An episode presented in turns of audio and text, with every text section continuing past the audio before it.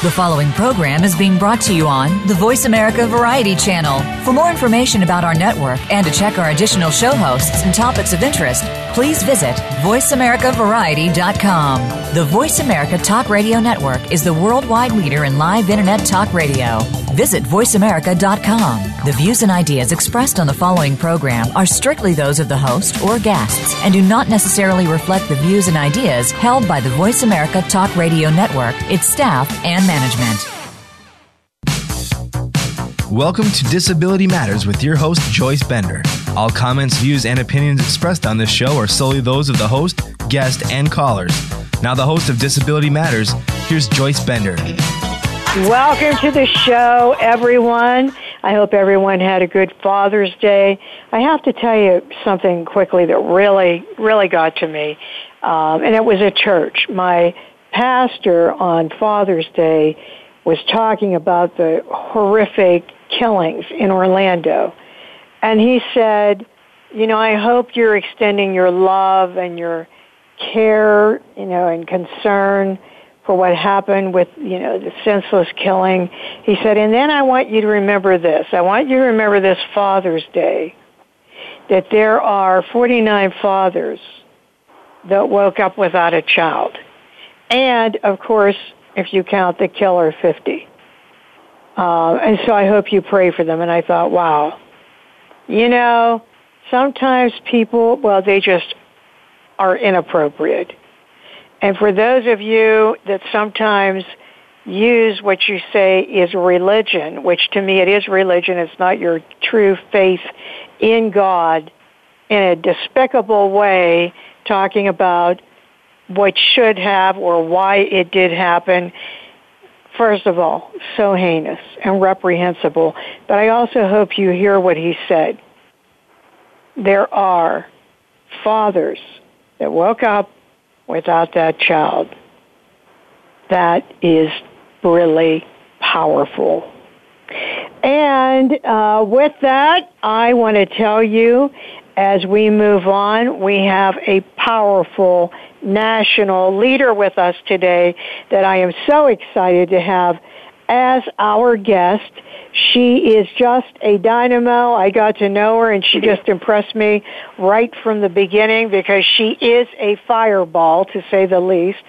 Um, she is the CCTC moderate to severe educational specialist for the autism movement therapy and Autism Works now, doing a great job across the country as a real disability advocate. Welcome to the show, Joanne Lara. Ah, what a, what an introduction. I hope I can live up to that. Thank you so much, Joyce, for having me on the show. Well, I know you will live up to it because I know what you're like.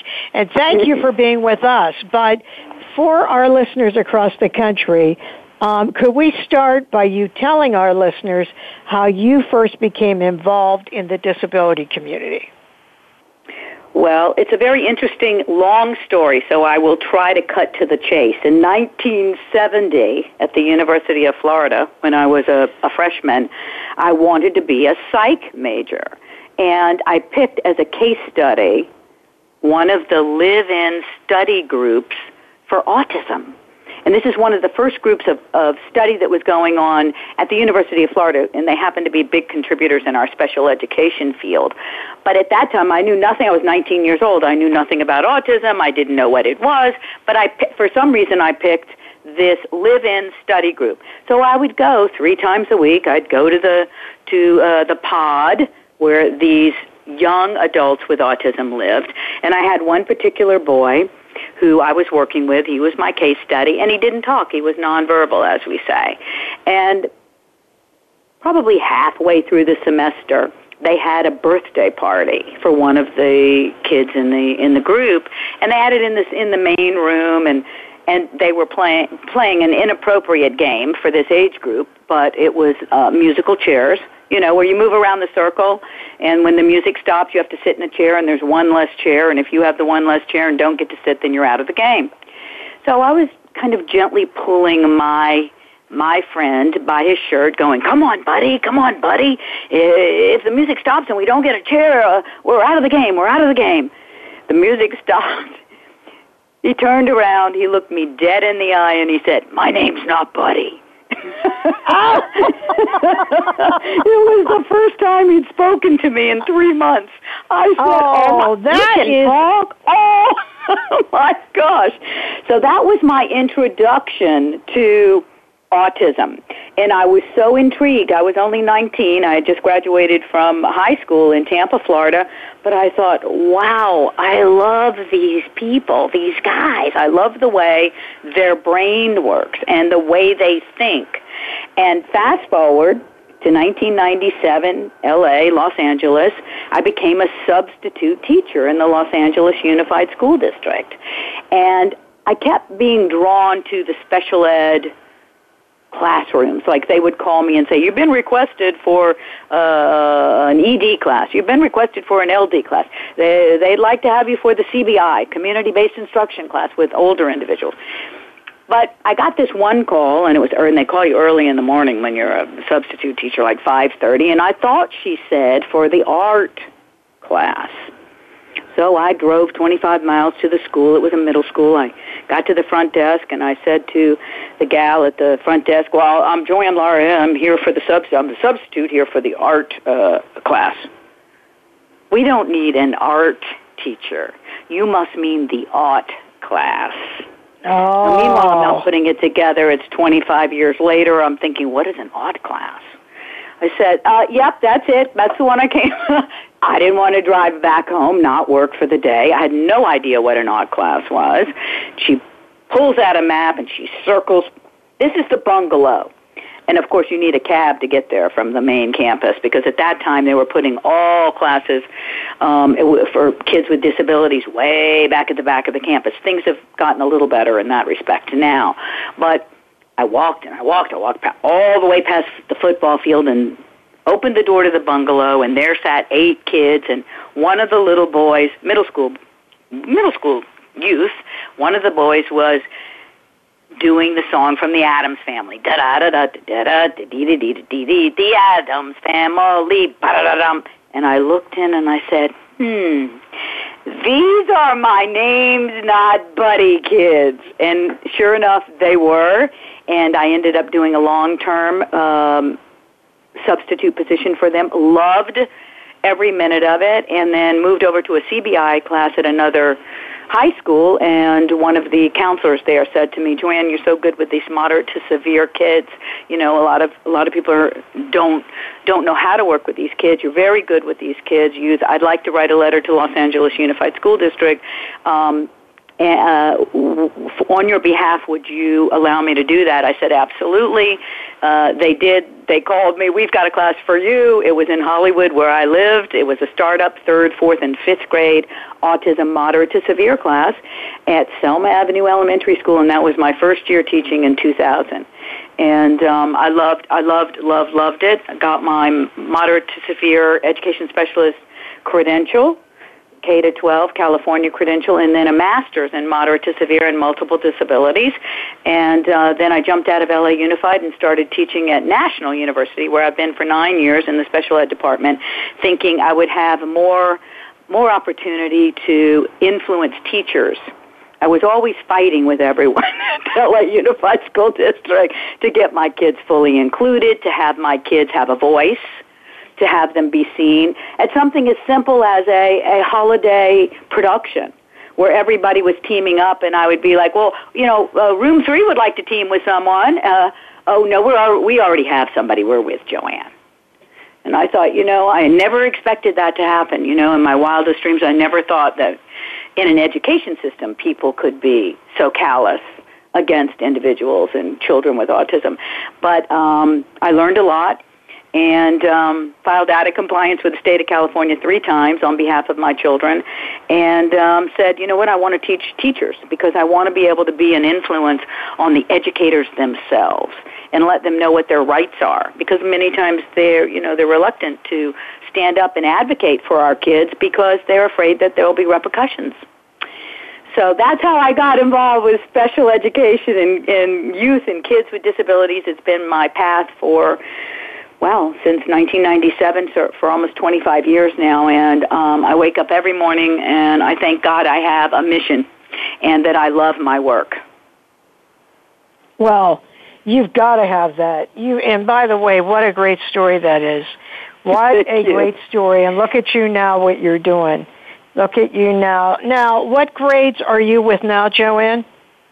Well, now I teach in a university setting. So I teach I teach teachers that are in the classroom that are going to school to get their credential to be a clear credential teacher in um, across the country. In order to be a teacher, you have to have a credential, as you know. But the beauty of education, and I love this part about education, no other job can you go to and say, "I really don't know how to do it," and they go, "No worries, we'll let you learn on the job, and you can go to school and train while you're doing it." It's a, that's the beauty of education. And we have FAFSA grants, as you know, that allow individuals, if you don't have the money to attend a university, the government will pay for that. And Obama's administration has been very, very good to our students um, with low interest rate. And, and so you can, you can, you can learn to be a teacher and be in the classroom all at the same time. So, you know, that's, that's a really great thing. But I, while I work with National University, I also support student teachers and interns. This is part of my job um, that are in the classroom. So I go in and help them set up their classrooms, put their courses together, see work with behavior, which is a big issue for kids with autism. It's a it's actually an eligibility for for autism. So um, it's one of the criteria, some kind of a behavioral issue. And I, I consider myself a behaviorist, and um, we do a lot of good work helping the families out and the teachers uh, in their classrooms being able to have classroom management control. But I get to have my hand in the classrooms. That's the point, Joyce, is I get to be in these classroom settings so I see and I know what's going on not all across the country, but in California, in the valley. But I think we're a pretty good rep- representation of what special education looks like uh, across the country because there is a mandate and we are protected, as you know, under IDEA, Individuals with Disabilities Education Act. So everyone has to conform pretty much to the same standards at this point. Wow, that is awesome. That really is. And I am so excited to talk to you about many things, but right now we've got to get ready to go to break. Hey, if you just joined us, we're talking to Joanne Lara Autism Movement Therapy, Autism Works Now, great educator. This is Joyce Bender, America's Voice, where disability matters at voiceamerica.com. Don't go away. We'll be right back with Joanne.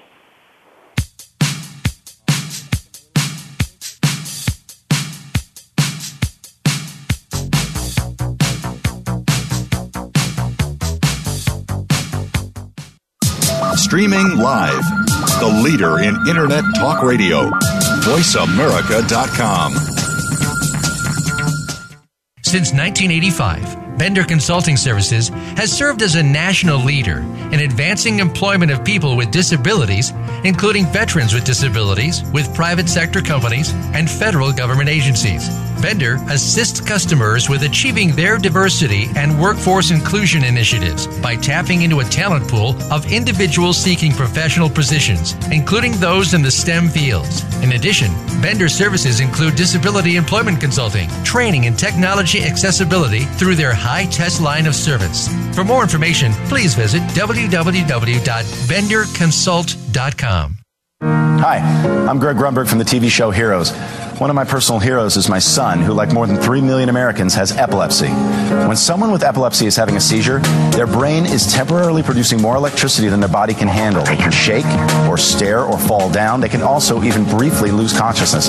If you see someone having a seizure, please make sure they're comfortable and safe. And within a few minutes or less, the electrical overload will stop and they will be okay. To learn more, visit epilepsyfoundation.org. Thank you. Get the news on our shows and other happenings by following us on Twitter. Find us at VoiceAmericaTRN or twitter.com forward slash VoiceAmericaTRN. If you have a question or comment, call in toll free at 1 866 472 5788. Now, please welcome back the host of Disability Matters. Here's Joy Bender. Hey, welcome back, everyone. And if you just joined, we're talking to Joanne Laura, Autism Movement Therapy. Autism Works Now educator, great educator. Um, so, Joanne, what is autism movement therapy? Good question. Um, when I was in the classroom, the 10 years I spent in Los Angeles Unified School District with students with autism, moderate to severe, I used movement and music every day with the kids. I had music playing in a little CD player, not music with lyrics, not hip hop, uh, not rap, but classical music, Amazonian music, Chinese music, Asian music, music with no lyrics. And it was always playing if I wasn't giving a, a, a lesson per se. So in other words, if the kids were working on task, working on worksheets, working one-on-one with somebody, then they were listening to music. And then we would clear all the bean bags near the library and we would do yoga and movement. And it got to be where they would ask me, Miss Laura, yoga today? And I thought, you know, there's something to this. And I had kids that were coming, I need to preface this, is I had kids, this is a moderate to severe kids with autism, third, fourth, and fifth grade class, had kids coming to me, and uh, most people are not aware what autism can look like in a severe state. Uh, boys rolling on the floor, stimming, what we call self-stimming or stimulation on the lights, just rolling and looking at lights on the ceiling. Nonverbal, uh, low gross motor and fine motor skills, uh, limited communication, nonverbal etc., uh, falling into the moderate to severe and mostly severe category of autism. These kids were starting to be able to work on the computer. I was I had a computer for every child. I was programming that computer per each child's uh, present level of performance in math and language arts. I had kids talking that weren't talking. In fact, one boy that I'm, I, I, I speak about, who was rolling on the floor and stimming on the lights, he left two years later assisting in general ed classrooms, working on the computer, and at the at the end of the the, the class, I was saying, "You are all moving on to middle school, and I won't be your teacher anymore. You're going to a whole new school." And he said, Will you be going with us, Miss Laura? and I said, No, but you'll have a new teacher and you can always call me and your mother has my email and my phone number, da da da. He said, We are going to miss you. And I thought, you know what? It's all about that movement and music. It stimulates the brain. It it it allows the brain to be receptive to learning. And I said, when I get out of LA Unified School District, I'm going to create a movement and music program. And that indeed is autism movement therapy. And I started it in 2007. We are now global. I, I just came back from China. I trained 45 uh, individuals. Uh, I do a certification program, Autism Movement Therapy Certification Level 2. 45 individuals in Nanjing, China, where they're, you know, where they're still trying to get their kids diagnosed. So we've done a tremendous amount of work in the last nine years. It's really what I call it is a movement and music program that's body brain based. So what we're doing is we are connecting those four lobes of the brain, which are the temporal, the occipital, the parietal, and then the frontal lobe, where all the executive functioning takes place, so that the cortical cortex gets stimulated. Our kids with autism are right-brained. They don't use the left brain. And what connects the two hemispheres of the brain is what we call the corpus callosum. And that's where the transmission or the bridge of the information between right and left hemisphere takes place. But our kids don't have that bridge, if you will, that, that connection going on. We know that because they have a speech and language deficit that is, uh, makes them eligible for criteria of autism or eligibility of autism. Everything about speech and language lives in the left hemisphere of the brain. So when we start stimulating the left hemisphere through audio processing, through visual processing, through gross motor processing, the dance, there's nothing better than dance. It requires the brain to come to attention. Then we have what we call a whole brain thinking approach. And we see We see behaviors fall away, inappropriate behaviors fall away because we're replacing them with more meaningful behavior. We see on task activity occurring for longer periods of time. We see social skill interaction, which is a, a deficit for kids with autism. It's a criteria actually for autism. And we see an overall better quality of life for these kids. So art has proven to be, and it is evidence based now, it wasn't when I started doing my autism movement therapy. People were poo pooing me and that's woo woo and art and I want we want our kids to read. And I said, This is the bridge. This is the bridge to academic stimulation, to success in reading and math and success as a person. And now, you know, now that's come full circle, and we know that to be true. There's quite quite a few studies out, um, not a lot, but about ten studies on movement and music and music and and how the arts benefit our kids, and they all all of the arts benefit our kids. Music is great, movement is great. Nothing better than movement and music together. I will say that, but theater and uh, yoga classes. We have kids doing karate classes now. We need to make sure that our kids with all disabilities, not just autism, all disabilities have access to the arts. One, because they can do it and they spend six hours a day in a classroom being asked to do things that they can't do. And two, because the arts can allow them to show us who they are, even if they're nonverbal communicators. We get to know them through their art. And that's, there's nothing better. It's an expression that we, uh, uh a personal expression for them, but it allows us to really know who they are and it allows uh, brain uh, uh, cortical cortex stimulation. It's a win-win. We we can't be taking the arts out of the education system. We have to think about how we can put them back in for all of our kids. Well, isn't that what it's all about? Inclusion. Yep. Absolutely. Yeah, you you work exclusively with students with autism. Now, my question is, uh, you mentioned already some students with very significant uh, disabilities, uh, in, intellectual disabilities or cognitive disabilities. Do you work with all levels from that to Asperger's syndrome? I do, and I also work with all disabilities because my master's is a moderate to severe disabilities um, master's. So I work with I am I do not sign, but deaf and hard of hearing, vision impaired, emotionally disturbed, spinal bifida, traumatic brain injury, uh, autism, learning disabled, Down syndrome. So I I, I don't want to just uh, peg myself as an autism. I, I am considered an autism expert, but my my heart is with all of our, our youth and individuals with disabilities. And with that said, yes, I work with, if you look at autism, you, you, you, it's, it's important to see it as a bell curve. So on the left side of that bell would be mental retardation, uh, cognitive impairment, and as you go up towards the center of the bell, you would be, that's where the norm is, of course, and that's where the majority of kids with autism fall. You would have cognitive impairment, you, at a, at a, at a moderate level. Then as you move over to the right of the bell, you have the Temple Grandins, the Stephen Shores, um, the the Einsteins, the genius, and then the in the kids with Asperger's. So uh, Asperger's, as you know, Asperger's, uh, maybe for our, for our listeners, autism manifests in, it's a neurological impairment that manifests in three criteria deficits social skills, behavioral, and some kind of speech and language. Asperger's, let me go back and say, at the same time that autism, because it's important to know that this was the same group of, of individuals who were being studied in two different locations on the planet at the same time and one individual's name was Leo Kanner.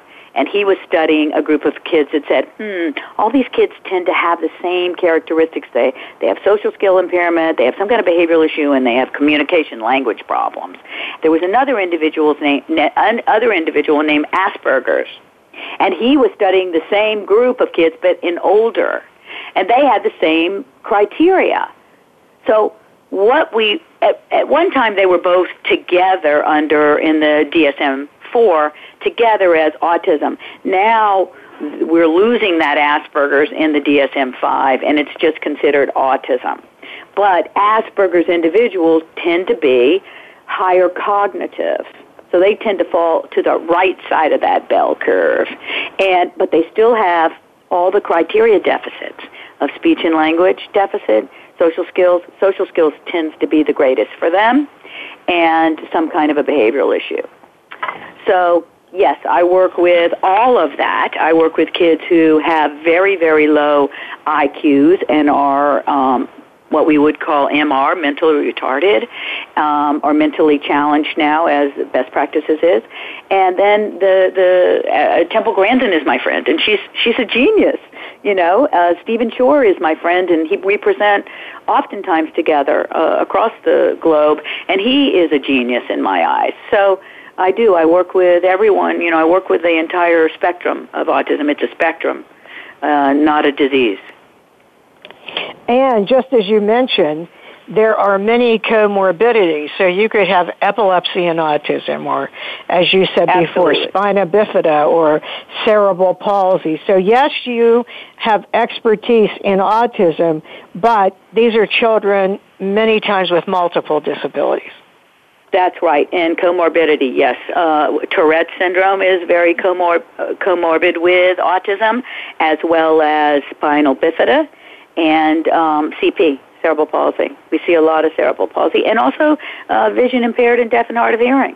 Uh, it's you know uh, we have many times we have these these little babies that are you know that are being born. They're preemies, many times preemies um, manifest with a lot of deficits in criteria that meet autism, along with other many of the other neurological criteria deficits.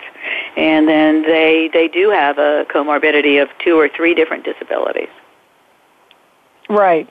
I know because when I was the chair of the National Epilepsy Foundation, that was not unusual, epilepsy and autism, which to your point, you have expertise in autism, but you're really working with children with uh, multiple disabilities.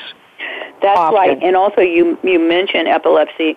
A lot of times we don't see epilepsy until late onset. I'm seeing more and more of this. This is something I'm seeing a lot of specifically in Los Angeles. Um, I don't get to know the kids enough when I travel, but I do interact when I go to Malaysia, India, China. Um, I'm able to interact with the families and the children. They bring the kids to me. So um, I get a real clear view globally of what autism looks like. Uh, across the globe. And I'm starting to hear more about epilepsy. So that's an interesting study autism and epilepsy and late onset. Right. Yeah, that is. And you know what? One comment about that the one group in the United States, one in 26 people will have epilepsy in their lifetime, and the biggest group growing are the mm-hmm. elderly. So it's amazing how all of that ties together. But right now, we've got to go to break. We've been talking to Joanne Laura, who is with Autism Movement Therapy, Autism Works Now, and a national educator and disability leader. This is Joyce Bender, America's Voice, where disability matters at voiceamerica.com. Don't go away. We'll be right back.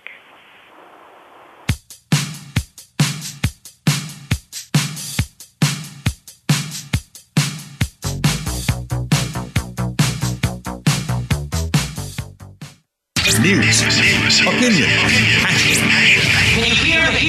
voice counts. Call toll free 1 866 472 5787. 1 866 472 5787. VoiceAmerica.com. Hi, I'm Greg Grunberg from the TV show Heroes. One of my personal heroes is my son, who, like more than 3 million Americans, has epilepsy. When someone with epilepsy is having a seizure, their brain is temporarily producing more electricity than their body can handle. They can shake, or stare, or fall down. They can also even briefly lose consciousness. If you see someone having a seizure, please make sure they're comfortable and safe. And within a few minutes or less, the electrical overload will stop and they will be okay. To learn more, visit epilepsyfoundation.org. Thank you. Since 1985, Bender Consulting Services has served as a national leader in advancing employment of people with disabilities, including veterans with disabilities, with private sector companies and federal government agencies. Bender assists customers with achieving their diversity and workforce inclusion initiatives by tapping into a talent pool of individuals seeking professional positions, including those in the STEM fields. In addition, Bender services include disability employment consulting, training and technology accessibility through their high test line of service. For more information, please visit www.benderconsult.com. The Internet's number one talk station. Number one talk station. VoiceAmerica.com. If you have a question or comment, call in toll free at 1 866 472 5788. Now, please welcome back the host of Disability Matters. Here's Joyce Bender. Hey, welcome back, everyone. We're talking to Joanne Lara. And before we went to break, while we were on break, actually, we were talking about the really, I say, unknown power of the brain and how it impacts so many things. Uh, and Joanne, how do you feel about that? Well, I think it's all about the brain. I think we're in the age of the brain, Joyce. Uh, we're just we're just touching the tip of the iceberg. There's a fabulous book called The Brain That Changes Itself. It was it was on the New York Times bestseller list for years. Author Michael Doidge, D-O-I-D-G-E, talks all about neuroplasticity. And, you know, neuroplasticity came into vogue in the 60s and then fell out and people are like, no, no, the brain is fixed. We can't change what it is. It, we're not, it's not going to get any better than this. And then came back in in the late 90s, and so now we're we're really in the na- in the age of neuroplasticity, um, and that means that there that the brain can change itself, and that there are areas of the brain that if they if they are damaged, another area of the brain will step up and do the job. So we have we have stroke uh, uh, victims who who are learning, as we know, to talk and walk again. And he talks about, I love Doidge. He talks about a friend of his who came to him and said, My father had a stroke. It's very, very severe. He's not walking. He's not talking. What do you suggest? And Doidge said, Well, have him crawl, crawl across the room back and forth about 20 times a day. And he said, Crawl? Oh, well, that, that's not dignified. I can't have it. He said, we crawl as babies because we are exercising the left and right hemisphere of the brain and getting that corpus callosum stimulation that I talked about earlier in our in our interview. You get that. That's why babies crawl. He went back Amazing. and he had, he, he had his father do it, and he said, "You know what? You're a genius." it worked. He's talking, he's walking. So, you know, it's about the brain. The brain is the control, the control center. And we're learning that we can change the brain by changing the variables in the environment and the way that the brain is interpreting them. Wow. What is the title of that book again for our listeners, Joanne? The brain that changes itself. The Brain That Changes Itself. Sounds like Mm-hmm. a good book. It's Love fascinating to book. me. Yeah. Yeah. And speaking of fascinating, Joanne, I know you work and know Temple Grandin, who I think is absolutely a genius and has really had such an impact, good impact, uh, for people living with autism. Tell us about your work with Temple and what she's like. Oh, okay. Well, she's a real character, and it's so. Uh, she's in my documentary, uh, Generation A: Portraits of Autism in the Arts, which is actually on iTunes and will be on Netflix. And we have an, a PBS air date in the fall. She's the she's my lead uh, character, if you will. And then it's all these kids that are really that really excel in the arts. It's a really great documentary, Generation A, Portraits of Autism in the Arts. But when we went up to film her, because she's a professor at Colorado State University, you know, she has a PhD in animal sciences, not autism. She has autism. She's probably the rock star. I like to say the rock star of autism globally because she's very well known. She's written about 20 books. She has about 180 position papers out there. I mean, it's like she's so smart, it's crazy smart. She's a genius for sure. Um, And she gives back so much to the autism community, as well as redesign the way cattle go to slaughter all over the world. And of course, if you watch the HBO movie about Temple Grandin, it's called Temple Temple Grandin, then you will know that that's uh, that's kind of her signature is that uh, she changed the way. And she said, we were not we were not slaughtering cattle in a dignified way. And she was absolutely right that these cattle knew that they were going to their deaths and it wasn't appropriate. And she redesigned a circular, a circular structure where the cattle walked in a circle. And it's used now all over the planet. They know her everywhere I go. They know her. They know her all over India. They know her all over Asia. I mean, she is the rock star. So what I did was she re, she endorsed my program, Autism Movement Therapy, very early on because I was one of the pioneers that came out of the starting gate in uh, 2008 with Autism Movement Therapy. I have a DVD. I started really doing a lot of PR for it. Hired a PR team, and we really got the word out about how important movement and music were for kids with autism and special needs and she jumped on and endorsed endorses my program. In fact, um, she doesn't endorse a lot of programs, so I'm thrilled. And now she's uh, endorsing less and less because she says it takes her. She has to take time out to really get to, you know, she doesn't do it without really knowing the program. But she says programs like Joanne's Autism Movement Therapy offer opportunities for our kids to develop the necessary and fundamental skills that benefit all our kids. And then she says, art saved my life.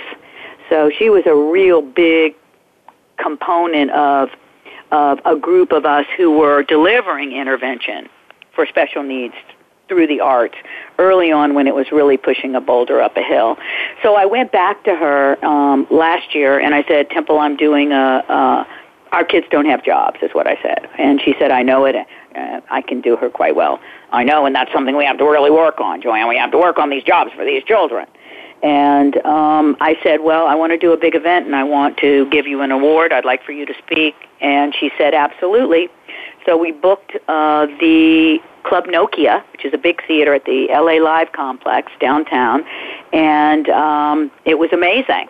I had all the presenters were on the autism spectrum. They were older individuals. They presented, they spoke. I had a number of people who were on the autism spectrum who performed. It was all driven. It was a train driven by by individuals with autism, and Temple Grandin was at the at the helm. She we went on. She spoke a lot about uh, autism and bringing back vocational training. You hear me say this all the time, Joyce. This is my mantra: bringing back vocational training for middle and high school into our education system. We have, and this is for all, all individuals with disabilities and all the kids that we're losing to the gangs at 11 and 12 years old. We could keep them in school if we gave them a reason to come to school.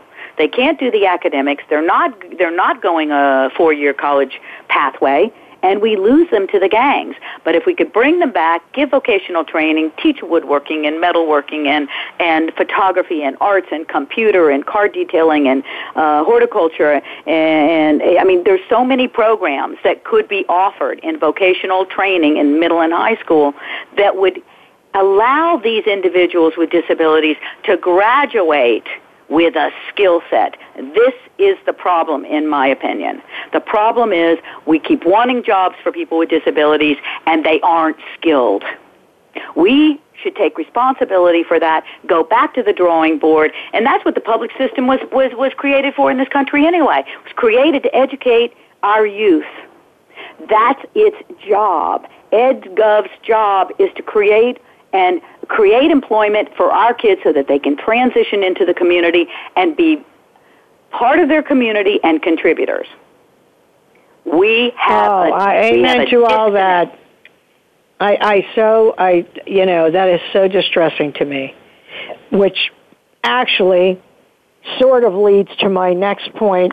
I've been doing volunteer work now for 15 years with high school students with disabilities at different school districts mm-hmm. called the Bender Leadership Academy. And right. how it really all started is when I found out how horribly uh, kids with disabilities are bullied. So I am assuming that you probably have seen that more than anyone.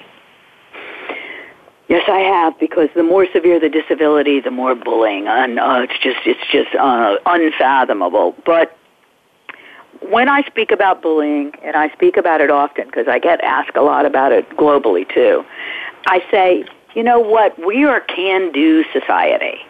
We like to push those smartest, the brightest, the prettiest, the best, especially in America, right up to the front and our individuals with disabilities get left behind. It's kind of like uh, the back of the bus Waldo. And we are still living in that concept of individuals with disabilities are excluded. They are at the back of the line. They're not picked to be the lead- leaders. They're not picked to be the captains of the team. They, they're not even picked to be on the team. I ask people to say to themselves, how do you think that feels? Well, I'll tell you, we it feels terrible because the way that we uh, see disability, Joyce. I know, and we have lost kids to suicide, so it's something that has to stop. It just has to stop, but we got a long way to go. Um, But I think and, we go back. I have an idea, as you well know. I'm sure you, you, you.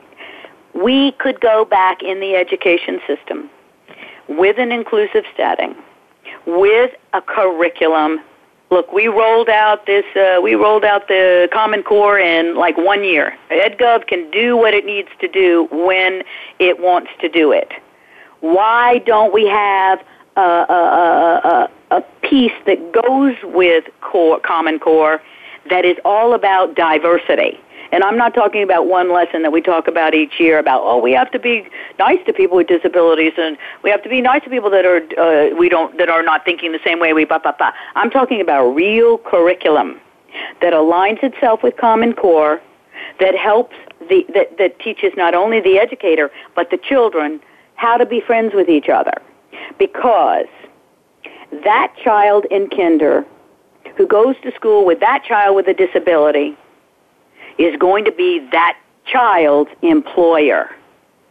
And if that employer doesn't understand disabilities and doesn't understand skill sets and deficits and everything that comes with what it is to be a disabled individual in this country, they're not going to give them the job if they understand them, if they had curriculum that was aligned with Common Core, if they learned to be friends with individuals with disabilities, and that person came in and sat across from them when they took over their father's business and said, Here's my resume. Is there anything for me here?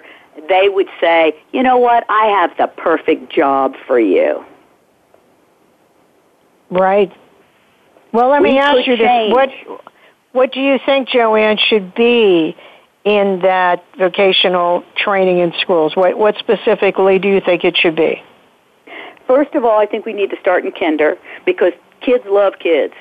They don't know color, they don't know race, they don't know religion, they just like each other. as they get older, all kinds of variables get in the way, as we know, and then they have ideas about it. And parents get in the way because we don't want our children to be educated with a child with a disability. Uh, he belongs in a classroom on his own. You see, there's a lot of people we have to get to.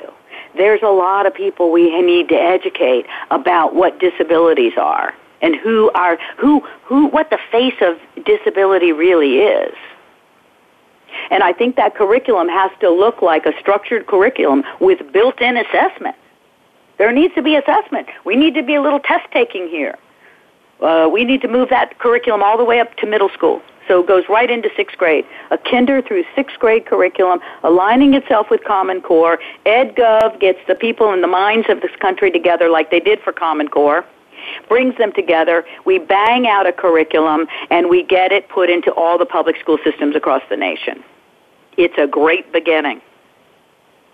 Yeah, that certainly is. And I'll tell you, we need to do something now. We need to work on something now. So, you know, I so agree with you. I do, Joanne. And uh, Yep. but hey, we can't give up, right? No, I mean I'm not going to give up. I'm actually at a conference in near Washington. I usually don't do conferences. I'm usually either globally or in California, but I've been invited to a conference that's September I'm telling you because I I know you. Don't you live in? The, no, where do you live, Joyce? Pittsburgh, Pittsburgh, Pennsylvania. Pittsburgh. But it Okay, seems like so- my second home is Washington D.C. That's what I thought, and it's the Mhm. 24th, the 23rd, and the 24th of September. Um, and it is a uh, a, a wonderful, big, uh, wonderful conference. And I need to find the name. I'll be looking for it right now, so I can give that out to everybody. There's Stephen Shore is the keynote, and he's fabulous. If you have not heard Stephen Shore speak, he himself is has uh, autism. He's Asperger's. He's a genius, and he's he teaches at Adelphi University in Long on Long Island, and he's he's amazing. Ten books. He's like Temple. It's like Temple and then Stephen Shore. So, and he's the keynote. Um, so it's Wow. well worth going. Yes, yes. Uh, and let me find it. I will find it while we're talking. Okay, so while you're looking for that, would you mind going over with our listeners again the name of your documentary? Yes, it is Generation A: Portraits of Autism and the Arts. And how does someone listening to this show get that? Well, they go to iTunes or they go to my website, which is autismmovementtherapy.org, and uh, they they'll see it on the home they'll see it on the uh, homepage. Uh, right on the homepage, they'll see the documentary. We also It have. sounds great. I have a book. I have a book, Autism Movement Therapy Method book. We didn't talk about that. Um, All right, well, it's all up. how would they purchase that through Amazon? Yeah, they can get that on Amazon. They can get that through me on my website, or the publisher is Jessica Kingsley Publishers. They're in London. They're the, probably the biggest disabilities publisher in the world, and um, uh, they can get it on my website. Though I, they can go right on my website and they'll see it under the store. I have a store on my website, and they can see, find the documentary there. they can find the Uh, All audio. right, let's hear let's hear your website again. autismmovementtherapy.org. Okay, you heard it, everyone. Hey, before we close the show, just a few last questions. You know, you are such a dynamo, Joanne, and you, you know, you're just so passionate about all this, which tells me you either had or have uh, a role model. So, who would that be? You know, it's a wonderful question. I would have to say my mother, who was a business partner with my father, and they were both very successful growing up. Where my friends, they would check that box that said homemaker, and I remember coming home and saying, "Hey, mom, you know, they're like." What box do I check for you? Like mother's occupation. she said, put businesswoman. And I said, she said, write it in. and I said, okay. So I was very proud. So she was a she was a big big influence in my life, um, and I and I like to think I'm a pretty successful businesswoman because this is a business, and um, what we do is you know is a business. Every day we get up and we do it, uh, and we and we try to make a difference in in the world. And I would say that um, Hillary Clinton has been a huge model for me. Way back in the Mhm. '90s, I was Mhm. always a fan and now of course I'm a huge supporter and uh, and she has a fabulous autism initiative agenda which you can find on her website uh, that, you, that that I don't know I'm hoping that we can get that word out to uh, autism families uh, about her initiative uh, because it's very thorough talks about early diagnoses, early screening, early intervention. She's really all over the disabilities area. And oh, um, she is. I mean, it is phenomenal how she has been talking about disability. Just as a matter of fact, talking about ending subminimum pay. Um, I, I just couldn't believe whenever she did that. It was so awesome, and I know she has that autism program. So I too would encourage people to go to her uh, website and, and read about that. Um, well, Yes, you have two you have, you have two quite powerful role models. Yes, yeah, yes. Uh, women, women role models have always been you know, very influential for me. Um, even when a time when people were like, "Well, you can't do that," and I was like, "Well, yeah, well, I'm buying my own home. You know, uh, I'm buying, I'm doing that. You know, and uh, so far so good. You know, we're we're moving along, and I'm able to. It allows me to be able to do the work that I feel that um, need, you know, that I'm supposed to be doing, and um, and I've, I'm, I'm very proud of that. I'm very proud of the of the work I've done. Yeah, uh, the the conference is called Diamonds in the Rough Conference.com. Diamonds, Diamonds in, in, the, the rough. rough. Okay, Conference. thank you for uh, yeah. uh, sharing that with us. Mm-hmm, mm-hmm. And it's well, you know, conference. Joanne, how you said you're proud. You should be proud. You should be proud because you know if Thanks. you look at her website or read her bio, wow.